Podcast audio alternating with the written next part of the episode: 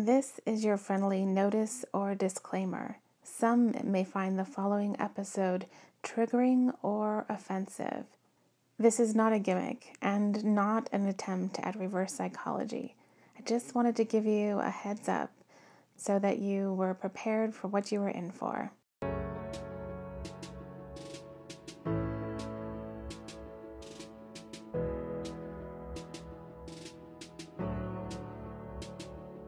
I don't believe in Satan, but he believes in me. He's ever so patiently waiting,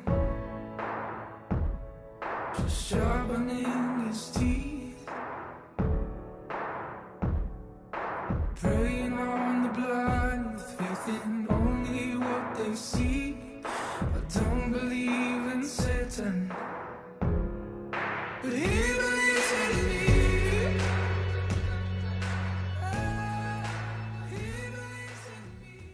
Hey, it's Seeking Plum.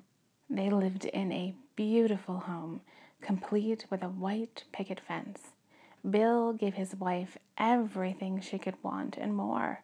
For all intents and purposes, they were the happiest couple on the cul de sac. But as time passed, Bill began to toy with Susan. Without any explanation, he would tell her, Do this, and I'll reward you. She didn't understand, but they weren't big asks. And a reward? Another gift? Why not? The asks weren't hurting anyone. But soon they became demands. You will obey, or you will be punished. Punished or rewarded. Susan quickly learned that punished meant beaten. It didn't take long before Bill's vice grip of control became so strong that he threatened to kill her if she didn't do exactly, exactly as he wished. By this point, Susan was well trained. She knew exactly what was correct behavior and what was bad behavior, and she was terrified to step in the slightest bit out of line. Watching Susan squirm and walk the straight line wasn't enough for Bill anymore, so he began to set up scenarios to test her to see exactly how she would respond. Things were no longer clear cut, and Susan didn't know exactly what Bill wanted anymore. How was she to get rewarded? How was she to avoid being beaten or threatened with death? Every day he told her how much he loved her, but she was living in hell.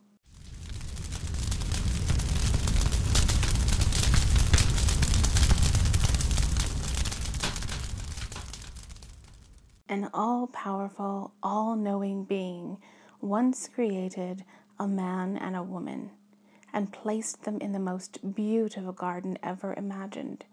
It's conceivable to think that Adam and Eve were still learning and trying to understand their world, so the concepts of death and life may have been new to them, let alone the ideas of eternal life and death.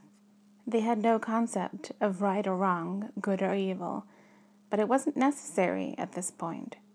Everything they needed was provided for them. The all powerful being gave them the tree of life so they might have eternal life, if they understood what that meant. This all knowing God also gave them the tree of knowledge of good and evil, knowing exactly what would come in the- days ahead.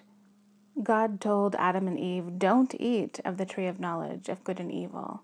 But apart from hearing those words, do they fully understand that it's right to follow them and wrong to not?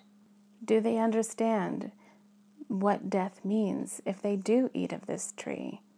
At this point, we know that an all knowing, all powerful God has given them the opportunity of eternal life as well as a sure path to eternal damnation. As we know, not knowing any better, they made the mistake of eating of that tree. Once expelled from Eden, they were told a sacrifice is necessary to cleanse you from evil, and a list of rules, a list of things to guide your way in life. Eventually the nature of that sacrifice changes. A once and done, once for all. At this point, the message changes.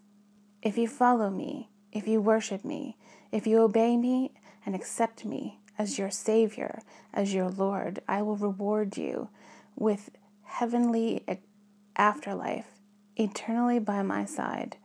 If you do not choose me, you will have eternal damnation in a fiery hell. I have loved you since before time and until the end of time, and you are free to choose me or eternal damnation.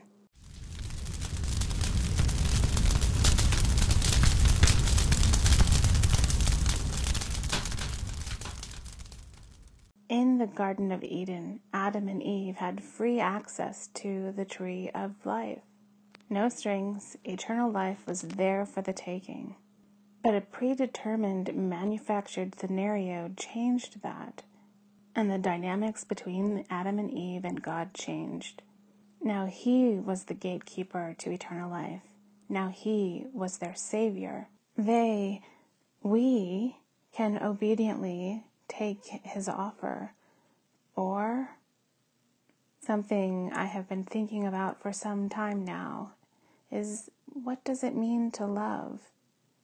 I've heard people say that the greatest love is this or that, but what is it really?